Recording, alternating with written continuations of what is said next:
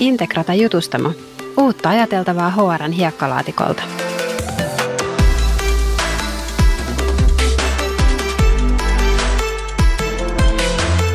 Tervetuloa Jutustamon linjoille.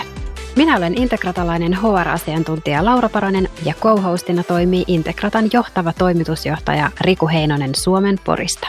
Vieraana meillä on ensimmäisestä jaksosta tutuksi tullut yrityskulttuurikuningas Panu Luukka. Integrata jutustamossa jutellaan kasvukulttuurista. Podien pituus on noin 20 minuuttia, jotta näihin kissan ristiäisiin ehtii kaikki varmasti osallistua. Vieraina meillä on muun muassa Integratan asiakkaita, integratalaisia ja niin sanottuja yrityskulttuurikonkareita. Jutustamoa kuuntelemalla saat uusia ideoita, miten asioita voi ajatella ja tehdä toisin. Tänään me jutellaan rekrytoinnista ja työnantajamielikuvasta. Integrata on kasvanut kolmen perustajaomistajan putiikista 140 hengen asiantuntijayritykseksi 12 vuoden aikana.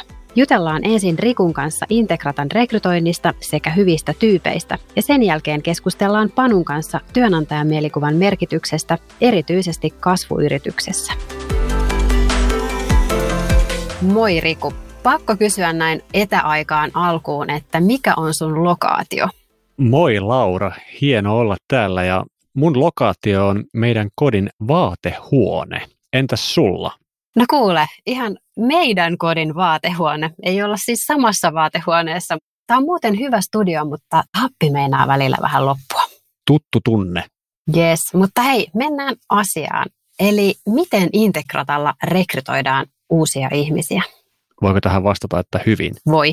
No sanotaan, että alkuun rekryttiin sellaisilla tyyleillä ja tavoilla, että niistä ei ole paljon kirjoja kirjoiteltu eikä, eikä rekryoppaita eikä varmasti kirjoitetakaan. Ja paljon opittiin siitä asiasta ja Mä itse pidän tässäkin asiassa vuotta 2016 vedenjakajana, jolloin sitten yhdessä ihmisten kanssa päätettiin, että halutaan pitää jatkossakin integrata kulttuurista kiinni. Ja sehän tarkoittaa sitä, että kun me rekrytoidaan uusia ihmisiä, niin meidän täytyy rekrytä integratalaisia.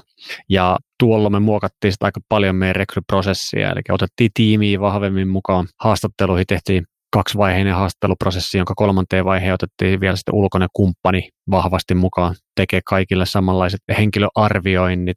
Muutenkin niin kuin otettiin toimintaa paljon enemmän systematiikkaa mukaan.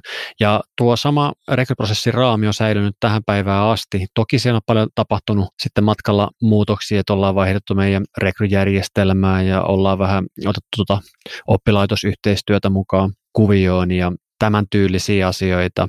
Ja sitten meillä on vahvasti ollut, kun me kulttuuri rekrytoidaan, niin lähdettiin rekrytoimaan tämmöisiä niin integratalaisia hyviä tyyppejä aikoinaan, niin se on säilynyt tässä meidän touhussa sitten vahvasti mukana. Sanoit tämän hyviä tyyppejä rekrytoidaan, niin miten se kuvaus tämmöisestä hyvästä tyypistä sitten syntyi? Tämä menee vähän tämmöiseksi historian muisteluksi, mutta vuonna 2016 muistaa, että oltiin tämmöisellä sporttileirillä Vierumailla. Säkin varmaan Laura muistat sen. Ja mm. siellä me käytiin sitten koko tiimivoimi vahvasti läpi sitä meidän rekrytointia ja miten sitä pitäisi kehittää. Ja en muista nyt tarkkaan kuka sen sanoi, mutta ajatus syntyi sieltä, että meidän pitäisi saada meille lisää hyviä tyyppejä kaikkihan oli hyviä tyyppejä silloin, ketä meillä oli töissä. Ja, ja sitten kirjoitettiin ihan siitä kuvaus sen jälkeen, että mikä on integratalainen hyvä tyyppi. Ja se on edelleen tuolla meidän rekrytoinnissa sitten tämä hyvä tyypin määritelmä mukana. Onko sitä tarvinnut muuten päivittää vuosien myötä? Vai onko se säilynyt samanlaisena? Peruste on varmaan säilynyt. Kyllä se pientä twistiä on sitten tullut. Sitten tarvittaessa muokattu, mutta ei, ei mitään isoa. No onko helppo löytää niitä hyviä ja integratalaisia tyyppejä? On ja ei. Suomihan pullolla on hyviä tyyppejä, mutta täytyy muistaa, että ei me olla kaikille hyvilläkään tyypeillä välttämättä se oikea työpaikka. Että tietotyyppiset hyvät tyypit pääsee loistamaan enemmän erilaisessa ympäristössä. Että meillä on kuitenkin täältä meidän kulttuurikeskiössä sitten vahvasti se vapaus ja, vapaus ja vastuuasioista, eli pitää sitten soljahtaa tämmöisen yhteisohjautuvaa kulttuurin mukaan, ja se ei ole kaikille välttämättä helppo paikka. Ja se, mikä on ollut tähän, että löydetäänkö hyviä tyyppejä, niin mun mielestä erittäin hienoa, niin meidän tiimiläiset suosittelee meitä työpaikkana aika paljon sitten taas tuntemilleen hyville tyypeille, ja sitä kautta me ollaan saatu meille sitten tosi paljon lisää näitä integratalaisia hyviä tyyppejä. Kumpi painaa enemmän siinä rekrytointitilanteessa? Ihan se niin kuin osaaminen vai persoona tai tunnistettu kulttuurisopivuus? Ei tuohon varmaan mitään semmoista yleisohjetta antaa, että vahvasti ollaan kulttuuripersona edellä menty tietyissä rekryissä kuin sitten taas tiettyihin rekryihin, niin ollaan katsottu ehkä enemmän sitä CVtä, varsinkin joku tietyt täsmärekryt, että jos ollaan käynnistämässä uutta liiketoimintaa tai tämän tyyppisiä asioita, mutta se ollaan vahvasti sovittu ja siitä ollaan pidetty kiinni, että rekrytoinnissa ei kompromisseja tehdä. Eli edelleenkin tiimi on mukana rekrytoinneissa ja haetaan niitä meille sopivia tyyppejä, mutta ei tuohon ole oikeastaan yhtä oikeaa vastausta, että kumpaa meille etsitään. Että ei me tietenkään täällä haluta, sanotaanko niiden ei-hyvien tyyppien kanssa työskennellä. Minkälaisia kehitysideoita on sitten niin kuin mielessä rekrytoinnin suhteen? Aina pystyy tekemään asioita paremmin ja erittäin iso kehitysaskel tehtiin tuossa vajaa kaksi vuotta sitten, kun meikäläinen tiputettiin rekrytoinnista pois ja saatiin meille ihan oikein, oikein rekrytoja hommiin ja nyt heitä on jo meillä kaksi niin se on ollut tällä lähihistoriassa tapahtunut iso kehitysaskeli. Ja ehkä tulevia kehitysaskeleita, kun miettii, niin mitä ollaan puhuttu ja mitä tullaan varmasti sitten lisäämään, niin vähän, että saataisiin sitten sitä HR-dataa myös sen rekrypäätöksen tueksi. Toki sitä käytetään nytkin, mutta ehkä, ehkä vielä enemmän, eli tuodaan siihen tunteen lisäksi sitä sitten ihan lukuarvoa mukaan ja katsotaan vähän myynnin näkymiä ja meillä on tämmöinen oma sisäinen HR-data-numerot palvelukäytössä, että hyödynnetään sitä yhä, yhä enemmän, eli pystytään sitten paremmin tunnistamaan, että johtuuko se rekrytarve sitten tai se kiireen tuntu sitten mahdollisesti meneillään olevasta tilanteesta vai onko näkymät myös tulevaisuuteen sellaiset, että tarvittaisiin lisää niitä hyviä tyyppejä. Lähteekö se sieltä niin kuin tiimistä se rekrytarpeen tunnistaminen, koska Integratallahan ei ole tämmöisiä virallisia mitään esimiehiä, niin mistä lähtee se, että hei nyt me tarvitaan lisää hyviä tyyppejä? Todella monta kertaa lähtee tiimistä tämä tarve ja sitten on ne tietenkin ne tietyt rekryt, mitä me sitten ehkä johdossa katsotaan, että uutta liiketoimintaa halutaan lähteä pystyttämään johonkin kohtaan, niin kyllä ne lähtee sitten eri kautta liikkeelle nämä rekryt, mutta kyllä mä sanoisin, että pääsääntöisesti aika hyvin kuitenkin tiimivetoisesti lähtee. Yes. Hei kiitos Riku tässä kohtaa ja otetaan nyt mukaan viime jaksosta tutuksi tullut Panu. Tervetuloa taas linjoille. Panu Luukka. Eli niille tiedoksi, ketkä ensimmäistä jaksoa syystä tai toisesta kuunnellut, niin täällä on itse oikeutetusti mukana Suomen yrityskulttuuri kuningas Panu. Kiva olla täällä ja nyt mä epäilen, että kuulijat miettii, että kumman vaatekomerossa mä olen. Jätetään se auki, niin tota, jotain, jotain mietittävää. Ehkä se selviää ensi jaksossa. Annetaan pieni täky siihen. Niin. Pieni tiiseri. Kyllä, kyllä. Kuulostaa hyvä. Loistavaa. Ja tosiaan hei, tuossa juteltiin vähän Laura kanssa meidän rekrytointiprosessista ja jos keskitytään nyt sun kanssa sitten vähän enemmän työnantajamielikuva puoleen, niin mikä on sun mielestä työnantajamielikuvan merkitys kasvuyrityksessä? No se on hankala kysymys, kun mä mielellään kohta lähden purkaa sitä, että voidaanko me työnantajan mielikuvasta puhua, mutta se mitä työnantajan mielikuvalla tarkoitetaan, niin se on ihan yhtä tärkeä kasvuyrityksessä kuin kaikissa muissakin, eli se on ihan keskeinen mä oon usein siterannut Jahuun entistä toimitusjohtaja Marissa Mayeria, joka on sanonut joskus kovin viisaasti, että se, jolla on talentti, se voittaa. Tai se, jolla on paras talentti, se voittaa. Ja faktahan on siis, niin kuin mä jo tuossa, hieno sanoa, että faktahan on. Mutta mä kuitenkin sanon, että fakta on se, että ei me enää voida puhua työnantajan mielikuvasta, koska maailma on muuttunut läpinäkyväksi, joten me voidaan puhua niin työnantajakuvasta, joka on se fakta ja se sisäinen todellisuus. Eli se, mitä tapahtuu yrityksen sisällä, on se työnantajakuva. Ja jos mä perustelen vielä sitä, että miksi mun mielestä työnantajakuva on keskeinen ja tärkeä jokaiselle organisaatiolle, niin jos me palataan siihen Marissa Mayerin ajatukseen siitä, että se, on paras talentti, niin se voittaa, niin meidän on niin kuin ymmärrettävä se, että tekin puhuitte jo tuosta rekrytoinnista, ja mun mielestä se oli hienoa, että sanotte, että te haette niitä integratalaisia, te haette, että kaikki hyvät tyypit, kaikki huippuosaajat, että ei ole välttämättä teille sopivia. Ja kun sen organisaation menestyksen ytimessä on ne ihmiset ja jos vielä vähän tarkemmin ollaan, niin siellä on se talentti, eli ne huippuosaajat. Ja nyt se edelleen se huippuosaaja tässä kontekstissa ei tarkoita, että, että, että, että se on joku tämmöinen rotuopillinen tarina, että, että meillä on olemassa tietty määrä talentteja, jotka on joka paikkaan talentteja, vaan Integratalle talentit on ihan eri asia kuin mun edustamalle Leidenschaftille. Mutta se, että, että, että kun me ymmärretään se, että, meidän pitää saada ne meidän organisaatioon, ne meidän menestyksen kannalta tärkeimmät talentit tulee meille, niin pitää olla tietoinen näistä rekrytoinnin lainalaisuuksista, joita mä oon joskus leikkisästi kutsunut Luukan laiksi. Ja tässä Luukan laissa on kolme osaa. Ja se ensimmäinen osa on se, että meidän ymmärrettävä talentista on jatkuva pula. Eli työvoimaa on välillä tarjolla enemmän, joskus vähemmän, mutta se talentista on jatkuva pula.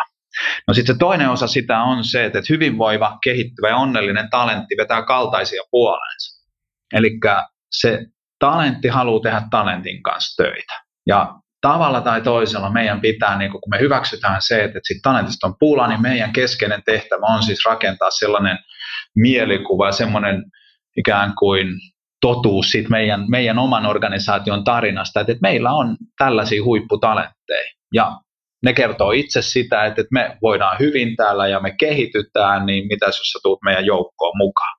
Ja sitten se kolmas kohta tässä rekrytoinnin moderneissa lainalaisuuksissa on se, että työnantajan pitää ymmärtää, että talentti on se kunkku. Eli talentti valitsee aina sen työnantajansa. Ja aikaisemmin ehkä jossain kohtaa se työnantaja pääsi valitsemaan siitä niin kuin massasta, mutta nyt tällä hetkellä me ei enää tehdä töitä sen kaiken työvoiman kanssa, vaan menestyvät yritykset tarvitsevat niitä huipputyyppejä, te puhutte hyvistä tyypeistä, niistä parhaista osaajista, niin jotta me saadaan niitä vedettyä puoleemme, niin meidän pitää ymmärtää se, että meidän täytyy voittaa se peli jo ennen kuin me laitetaan rekrytointi-ilmoituksia minnekään. Eli siinä vaiheessa, me laitetaan rekryilmoitus oikotielle, niin me ollaan jo hävitty se peli. Vaan meidän pitää rakentaa sellainen kuva meidän organisaatiosta, että se vetää niitä oikeanlaisia tyyppejä puoleensa jo, vaikka meillä ei olisi yhtään positio auki. Ja jotta taas me päästään siihen, niin silloin meidän täytyy erottua jollain tavalla, jotta se porukka, jota me uskotaan, että on meidän menestyksen kannalta keskeisiä ja tärkeitä, niin että ne osaa hakeutua meille ja ne kuulee meidän viestin siinä vaiheessa, kun me ollaan hakemassa niitä osaajia. Vähän pitkä vastaus. No joo, mutta käy, käy hyvin järkeä ja tuosta oikeastaan niin kiinni, niin kenenkäs vastuulla sun mielestä sit on tämän työnantaja kuvan rakentaminen ja sitten sen ylläpitäminen, eli kenen pitää hoitaa se, että me saadaan niitä talentteja sitten taloon? Jos me jollain tavalla peilataan tuohon mun edelliseen vastaukseen, niin mä sanoisin, että, että se on ensisijaisesti ja ensiksi se on organisaation johdon, sitten sen jälkeen se on HR ja markkinoinnin, ja vasta tämän jälkeen, kun me oikeasti johto on rakentanut sen sellaisen organisaation, joka toteuttaa sitä tarinaa, jotta se meidän talentti olisi hyvinvoiva, kehittyvä ja onnellinen. Ja meidän HR on lähtenyt viestiä sitä markkinoinnin kanssa ulospäin, niin vasta siinä vaiheessa me voidaan kutsua ne työntekijät mukaan, kun se todellisuus on sellainen kuin me olemme sen halunneet.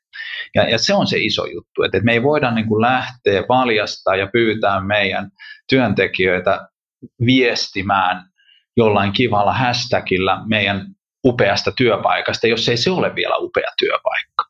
Eli mun maailmassa se lähtee aina sieltä ikään kuin, että se johdon täytyy laittaa se sisäinen todellisuus ensiksi sellaiseen kondikseen, että nämä työntekijät vapaaehtoisesti lähtevät viestimään sitä. Ja ne osaa viestiä niistä oikeista asioista ja ne osaa nostaa niitä oikeita asioita esiin. Mutta siihen tarvitaan myös sit HR tietenkin, ja sitten siihen tarvitaan markkinoinnin tukea tietenkin, mutta tästä tulee se voittava kombo, mutta se lähtee siitä, että me rakennetaan se todellisuus oikeasti sinne seinien sisälle ekaksi kondikseen, ja sitten me voidaan pyytää ihmisiä lähteä viestiä sitä ulospäin. No onko tuosta sitten, jos ottaa kiinni, että jos nämä asiat on kunnossa, tai sanotaan, että riittävän hyvällä tasolla, aina voi tehdä mm. paremmin, niin tai mikä voi rapauttaa tämmöisen yrityksen työnantajakuvan? Onko se se, että huudetaan ulos jotain, mitä ei olla? No, se on just se.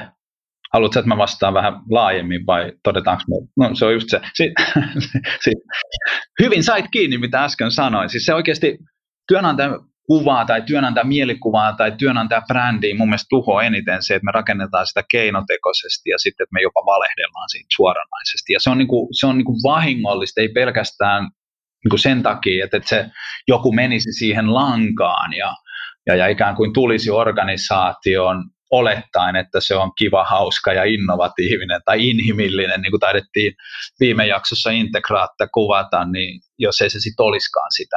Ja, ja sitten ikään kuin me menetettäisiin tämä. Niin se on, se on totta kai ongelma, koska sitten tämä ihminen lähtee viestiä sitä, että se on virheellinen tämä, mitä viestitään. Mutta se on niin kuin sille olemassa olevalle porukalle myös aika iso haaste. Et, et mun mielestä, että jos ne katsoo, että nämä puhuu ihan niin kuin jotain muuta, mitä tämä todellisuus, että et kuinka harhaisia ne on ja niin kuin kusettaako ne tietoisesti meille mahdollisesti hakevia ihmisiä. Ja mun, mun viesti on se, että on mun mielestä parempi olla mieluummin sanomatta mitään kuin se, että me palkataan joku työnantaja mielikuva konsultti kirjoittaa kymmenen kivaa ja kahdeksan kaunista. Koska se johtaa niin kuin pahimmillaan just siihen, että, että, ne omatkin menettää sen luottamuksen suhun. Mutta tässä on vielä se sama, että, että ihan sama, niin kuin, että jos nyt Riku tai Laura lähtee hakemaan työpaikkaa tässä, se toivottavasti ei ole ihan lähi, lähitulevaisuudessa, mutta jos lähtisi, niin mä annan aina sen vinkin kaikille työnhakijoille, että työn hakuvaiheessa ei saa esittää ketään toista tai ei saa niin kuin esittää jotain roolia, koska pahimmillaanhan käy niin, että sut palkataan sen sun esittämän roolin takia. Jolloin sitten kun se arki iskee päälle, niin sun täytyy esittää sitä roolia, jotta sä voit menestyä siinä organisaatiossa. Se on pirun raskasta. Niin se on ihan sama niin kuin toisinpäin, että, että työnantajakaan ei saa, ei siinä niin kuin työnantajamielikuva rakennusvaiheessa, niin sä et saa kertoa jotain, mikä ei ole totta, koska se johtaa aina pettymykseen. Rekrytointivaiheessa sun pitää olla osata ylimyymättä sitä organisaatio, sitä positio, koska sitten taas jos sanat siinkin kohtaa niitä vääriä lupauksia, niin ei siinä ole mitään muuta kuin pettymyksiä edessä. Eli pitäisi olla niin kuin rehellinen, pitäisi olla niin kuin selkeä niissä viesteissä ja ne kaikki viestit, joita sä haluat lähteä vahvistaa sun potentiaalisissa hakijoissa, niissä talenteissa, joita sä haluat, niin niiden pitäisi perustua todellisuuteen ja siihen arkeen, joka on totta siellä seinien sisällä. Tämä on mulle henkilökohtaisesti todella tärkeä asia, jos miettii tässä meidän, meidän kontekstin asiaa. Mä kävin itse asiassa kaikkien meidän uusien työntekijöiden kanssa keskustelun tästä aiheesta, kun he ovat olleet noin puoli vuotta meillä töissä. Ja, ja kysyn, kysyn nimenomaan sitä, että se fiilis, joka sulla oli tai minkä kuvan sait meistä yrityksenä, mitä me huudettiin ulos tuonne mm. kanaviin ennen kuin hait meille tai tulit meille töihin versus se, että sä oot nyt puoli vuotta ollut töissä, niin onko siinä käppiä? Mä oon ja. äärimmäisen mustasukkainen siitä, että mitä me huudetaan ulospäin, niin sen pitää vastata sitä todellisuutta. Uskallatko kertoa, mitä ne on vastannut ne sun haastatelta? Uskallan, ehdottomasti uskallan vastata, eli sanotaan, että pääsääntöisesti kaikki sanoo, että se vastaa. Mm. Sitä Jos sanoo, että ei vastaa, niin ne ei ole enää teillä töissä. Koska... Tähän mä en lähde ottaa kantaa. no mutta se on hieno. Siis toi on älyttömän tärkeä, koska ja siis mun mielestä ehkä, ehkä niin kuin yksi isoin oppi tästä podcastista on se just, että, että meidän täytyy tehdä tota. Siis me, meidän täytyy kysyä, ja kun sehän voi olla se vastaus, voi olla myös, että tämä oli niin kuin positiivinen yllätys, että tämä on vielä enemmän jolloin sitten me kuullaan se, että hmm, me voidaan vähän lisätä vielä sitä kaasua tuossa meidän tarinassa. Mutta toki se on niinkin päin mahdollista. On ja ne keskustelut on todella, todella rikkaita, ja. rikkaita ja hyvin näiden ihmisten kanssa ja jos tästä niin kuin kiteyttää asian, miettii tätä kokonaisuutta, mistä keskusteltiin, niin mihin yhteen asiaan yritykset tulisi kiinnittää huomiota tuossa työnantajan mielikuvassa just nyt? No just nyt ja aika pitkän aikaa tästä eteenpäinkin, niin mun mielestä se yksi asia, mihin pitäisi kiinnittää erityisesti huomio, on se, että, että uskalletaan olla se, mikä me ollaan, uskalletaan olla piittaamatta siitä, että, joku saattaa, että kaikki ei halukkaan meille. Eli uskalletaan niin kuin erottua siitä markkinasta, uskalletaan olla jotain. Siis silleen, että se niin kuin herättää tunteita, että kun integratakaan, että, että te tarvitse kaikki Suomen työnhakijoita teille. Te haluatte pienen porukan, niin sitten teidän pitää niin kuin uskaltaa erottautua ja herättää tunteita. Siitäkin huolimatta, että joku sitten sanoo, että en ikinä haluaisi olla integraatalla töissä. Mä tiedän, että on tosi paljon HR-ammattilaisia, jotka sanoo, että ei ikinä haluaisi olla laiden töissä. Ja se on ihan fine, koska ei me niitä todennäköisesti haluttaisikaan. Ja niin kuin keskeinen on se niin kuin viesti, että se, että yrittää olla samanlainen kuin muut, on ihan helvetin huono rekrytointistrategia en voisi enempää allekirjoittaa. Mutta hei, tässä kohtaa mä jälleen kiitän sua Panu. Aivan mahtavaa, että olit mukana. Nyt meillä on toinen jakso purkissa ja katsotaan hei, mitä tulevaisuus tuo tullessaan. Kyllä, kiitos hei, että sain olla mukana. Kiitos. Kiitos myös mun puolesta Panu ja kaikki kuuntelijat ja voin sen verran rauttaa vähän verhoa, että ensi kerralla me jutellaan kasvun kulmakivistä, itseohjautuvasta organisaatiosta ja samalla selviää, että mikä on neuvonantolautakunta ja mikä sen rooli on Integratalla. Pysy siis mukana. Integrata jutustamo.